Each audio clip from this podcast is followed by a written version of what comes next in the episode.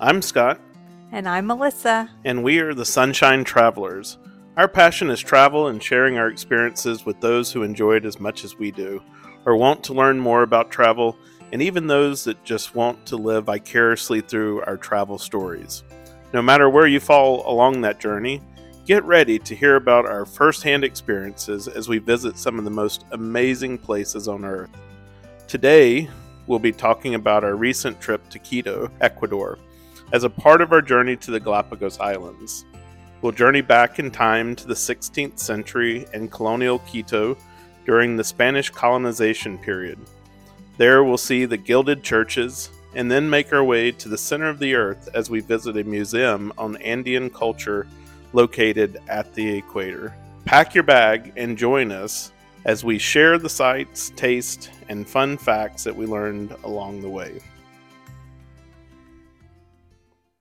Ecuador is a country of 18 million people located on the western coast of South America. It's bordered by Colombia on the north, Peru on the east and south, and the Pacific Ocean on the west. Ecuador also includes the Galapagos Islands. Ecuador is made up of many indigenous groups of people that were gradually incorporated into the Inca Empire by the 15th century. The territory was colonized by Spain during the 16th century and finally emerged as its own sovereign state in 1830. For more on the history of Ecuador, we'll put a few links in the show notes that can help you visit this incredible country firsthand. Now, our original plan was to record this episode while in Quito, but I think we underestimated the impact of Quito's elevation at almost 10,000 feet above sea level. It takes a little while to get used to it, and we were only there for a day and a half. So let's talk a little bit about how we ended up in Quito. Melissa, you were heavily engaged in the planning of this trip. Yes. And that, in our case, is usually the case. Scott usually just tags along and is the tourist. And I just, he asks, What are we going to do today? So, if you listen to the episode where we talked about our bucket list for travel, you'll know that the Galapagos Islands were on the list, even though we hadn't originally planned to go so soon. Last year, late in the year, we were approached by a couple of our friends to join them on this trip, and our immediate answer was, of course, we have the opportunity, let's go. Yeah, I think that's Melissa's answer anytime someone talks about travel. So we immediately began making plans uh, because these trips fill up fast. We booked this trip through a travel company called Galapagos Travel Center. We'll put the link to that in the show notes. And they want you to arrive a day early in Ecuador because for many parts of the world, there's usually only one flight a day into Quito. It gives you a little bit of buffer. And then it also gives a little bit more time for tourism in their country as well. So, part of the tour package we booked with them included a guided tour on the day that we were in Quito. So the one full day. We got in the night before and then we had one full day. So we had a choice of three different tour options. Two of them were nature op- options, volcanoes, and then we had one that was a tour to go to the equator and of colonial Quito. And that's the one that I wanted because I wanted to be able to go see the gilded churches. I, I've been to Quito for work before, but didn't do any sightseeing while there and several of my Ecuadorian colleagues had, had suggested to me that on the next trip, I should make time to see the gilded churches in Quito. And so we must note here that when Scott travels for work and I'm not in tow, which for years when our kids were younger, that was most of his trips, he sees the hotel, the office or client site, and wherever they might take him to dinner. That's all. And so, of course, I'm working hard to change that, especially when I'm with him. And so, in a future episode, I'm going to share a funny story about him in New York and how now I've trained him how to use Google Maps to find where he is and what is around him. I'll never live that down. So, look forward to that episode. Um, we're going to record that one next. I think it's a bit of an introduction to who we are. So, stay tuned subscribe, make sure you you follow us so that you'll know when that episode comes out. So let's back up for just a minute. We don't normally use a tour company when we travel. So what made this trip different? So, as I we mentioned before, that some of our friends actually invited us to tag along on this trip. That they had already been planning and working with a couple of travel companies to see which one that they were going to book, and so we joined in pretty much. Um, we had a little bit of input on which tour we were going to pick because that was something that Scott had a strong inclination toward wanting to do this Quito tour. But other than that, we were happy just to join in on with what they were planning. So I would say what made this trip different was uh, booking it with them or planning it with them, but then also just the logistics of getting to and from the airport in Quito, taking another flight to the ship. There's necessary documentation and fees that you had to have and have paid for the Galapagos Islands National Park, and having the tour company on the ground in Ecuador to handle all that ahead of time. It just made the logistics super easy. So, would you recommend using a tour company for anyone thinking about taking this trip?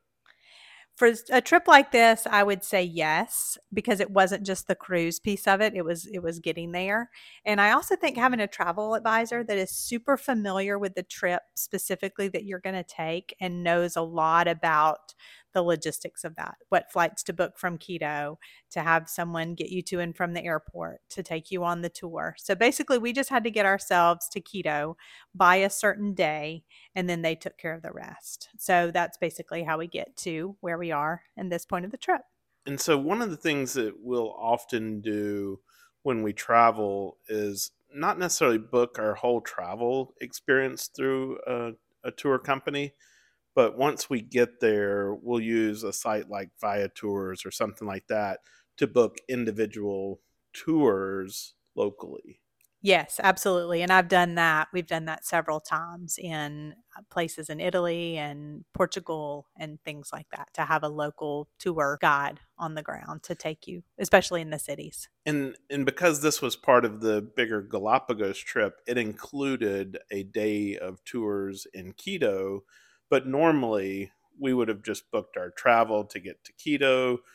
Um, when we got there, we would use Viatours or something like that to schedule uh, this type of tour. Correct. And we probably we may have booked that ahead of time, just depending on how many days we had um, and that kind of thing, and just depending on what we wanted to do as well. So, and we can talk about this in a future episode. But one time we booked a tour um, in Milan that included seeing the Last Supper as part of the tour because you couldn't buy tickets. That that trip was planned last minute.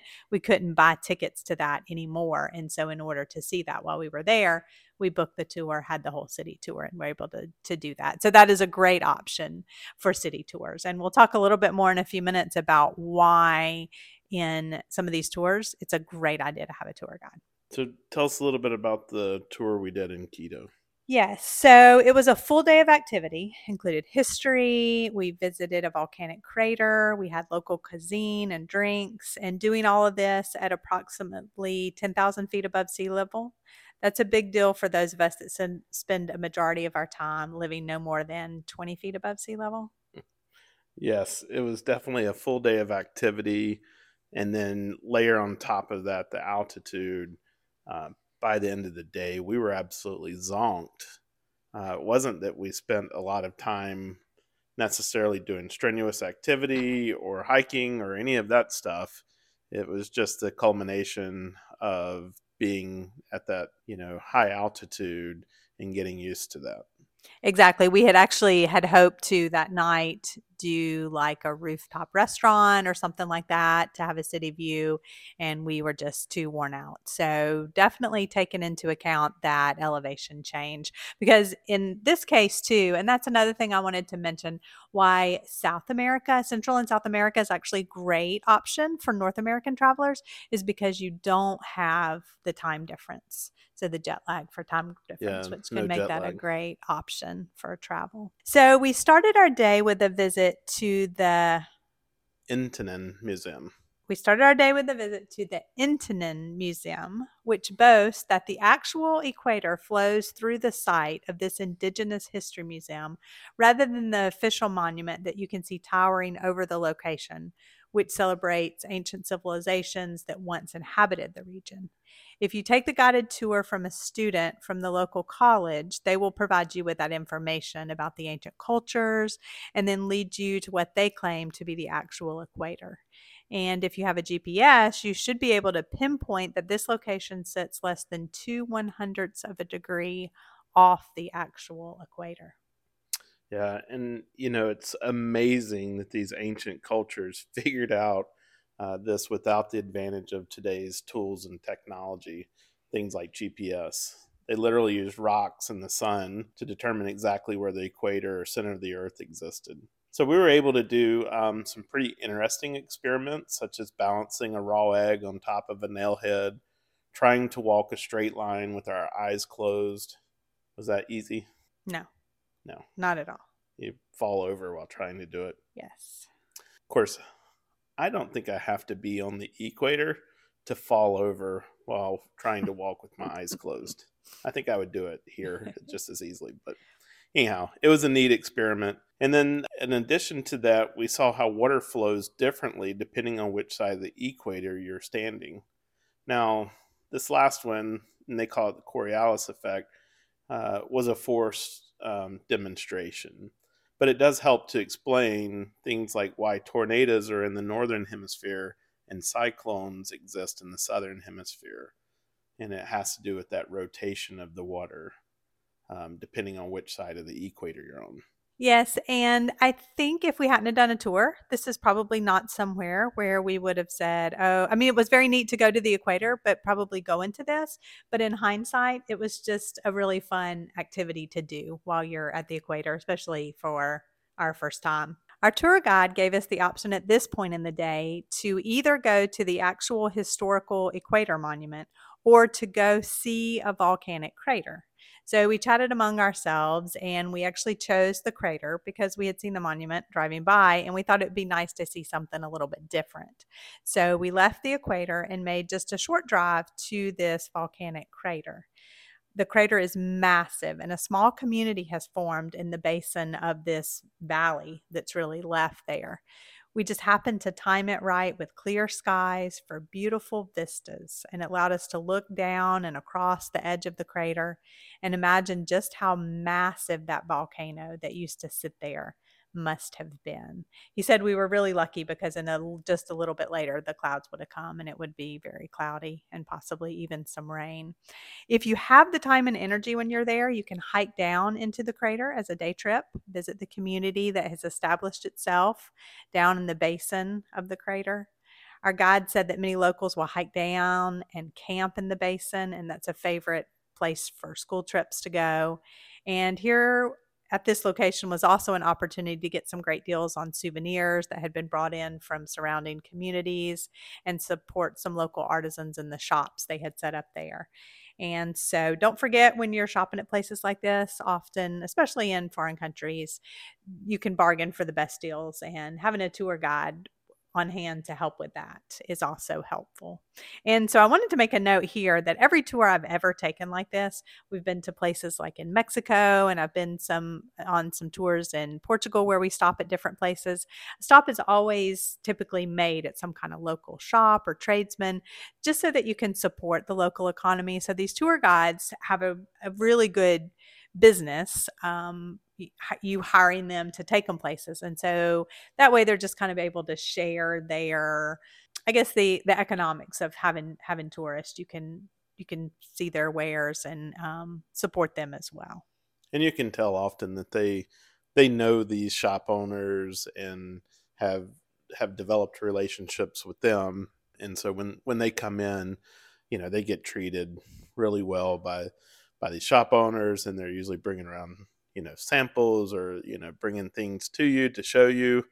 And uh, so you know it's nice to help out the the local culture because i mean at the end of the day we're travel traveling to tourist destinations. They depend on our tourism dollars.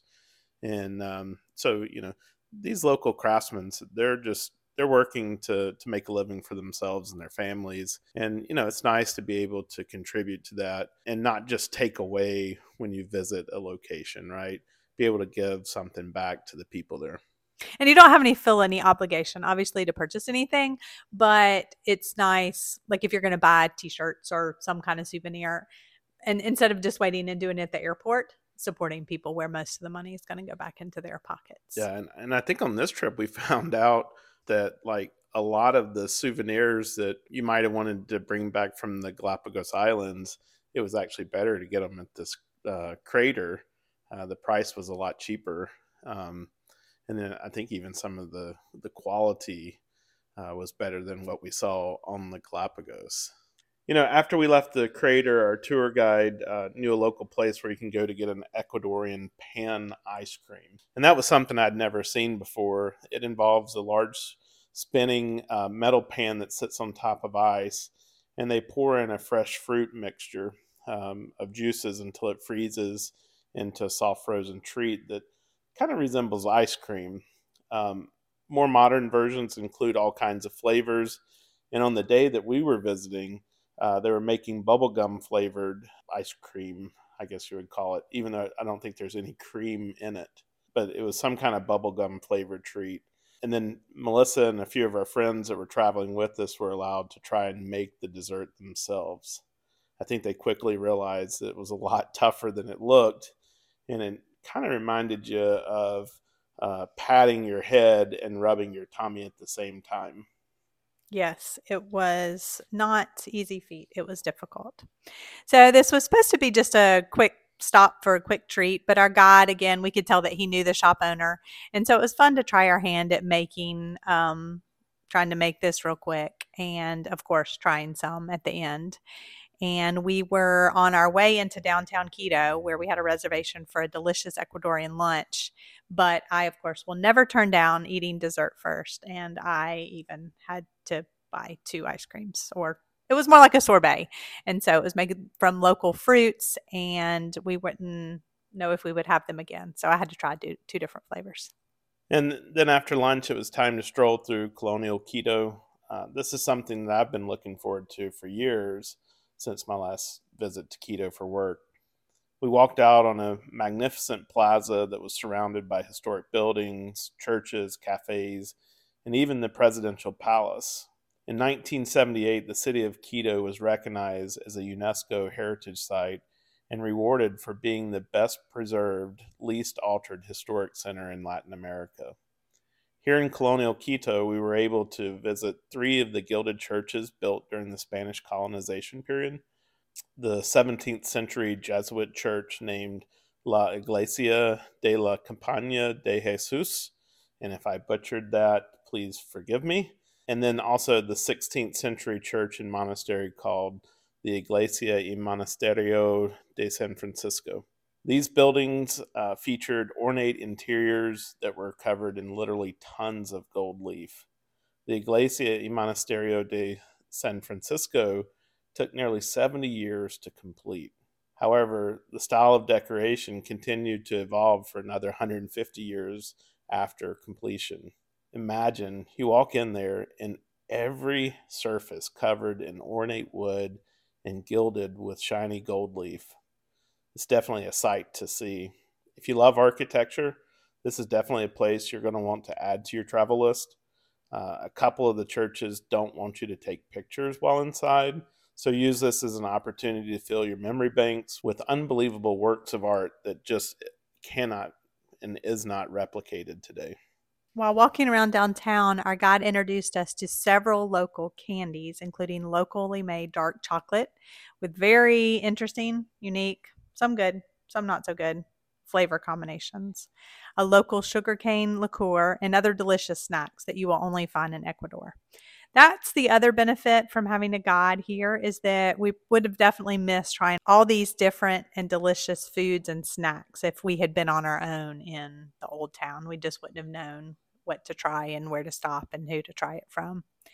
So we finished the day with a spectacular view of Quito from an area up on the mountainside and then back to the hotel for a little rest and relaxation before dinner.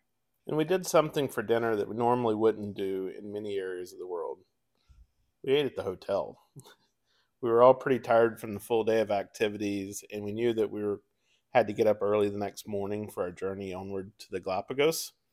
Um, so, someone had recommended during the day that we try some seafood paella while we were here, and it just so happened that our hotel uh, had a seafood restaurant in it.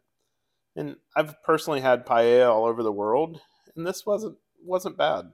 Um, it did allow us to get something good to eat and get ready for the next day without staying up too late, which was kind of important to the group at that time.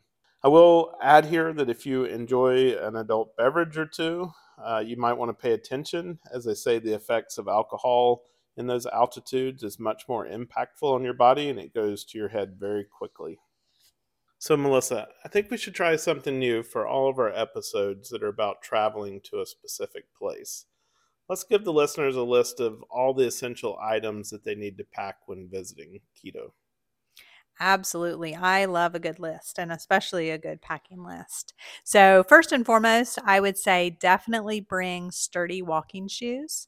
So, like many older and colonial cities, the streets are made of stone and tile, and you definitely want to be able to walk safely on uneven surfaces without worrying about twisting your ankle. Anytime that you're visiting churches, I would recommend pants or a skirt and to wear or bring something to cover your shoulders. So I had brought a light jacket, which is also good if the building is too cold. So sometimes churches, especially in Europe as well, you can't go in if you have on like spaghetti strap tank tops or shorts or anything like that. So just being mindful of a dress code. Next, I would say definitely phones for pictures, cameras for pictures, and then you want to bring a small bag or a backpack to kind of keep your your things safe and close to your body, especially in cities and towns. Um, since we were near the equator and it was sunny for most of the day, a hat, sunglasses, sunscreen, but you also want to bring along, if it's rainy season, a rain jacket or an umbrella as well. And so you can kind of store that in the bag. Credit cards, just in case, and then cash for tips. Always want to have tips for your tour guides and for souvenirs if they don't take credit cards as well. And then um, the museum for the equator also had a stamp where you could stamp your passport. So if you bring that along, you could stamp that. So, one other thing I wanted to mention about Ecuador if you want another way to support uh, the economy there and the local people there, there is a program called Kiva where you can make micro loans to people in different countries in the world, and Ecuador is a big one. So, for example, um, you could find some of these small shop owners um, in all kinds of places in Ecuador, and you could make microloans to them where they just basically borrow a small amount of money, but it supports their livelihood and their um, families and their businesses, and then they pay that back over time. So again, go to Kiva or download the app, and you can check into supporting some of the local small business owners in Ecuador. And you say it's a small loan to you, but it's a huge loan to them, and so. Uh, check that out. We encourage you to be a part of that.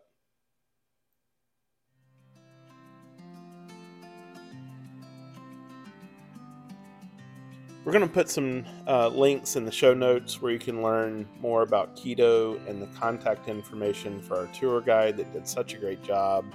Um, he shared a vast amount of knowledge of the geography, the people, and the culture of Ecuador.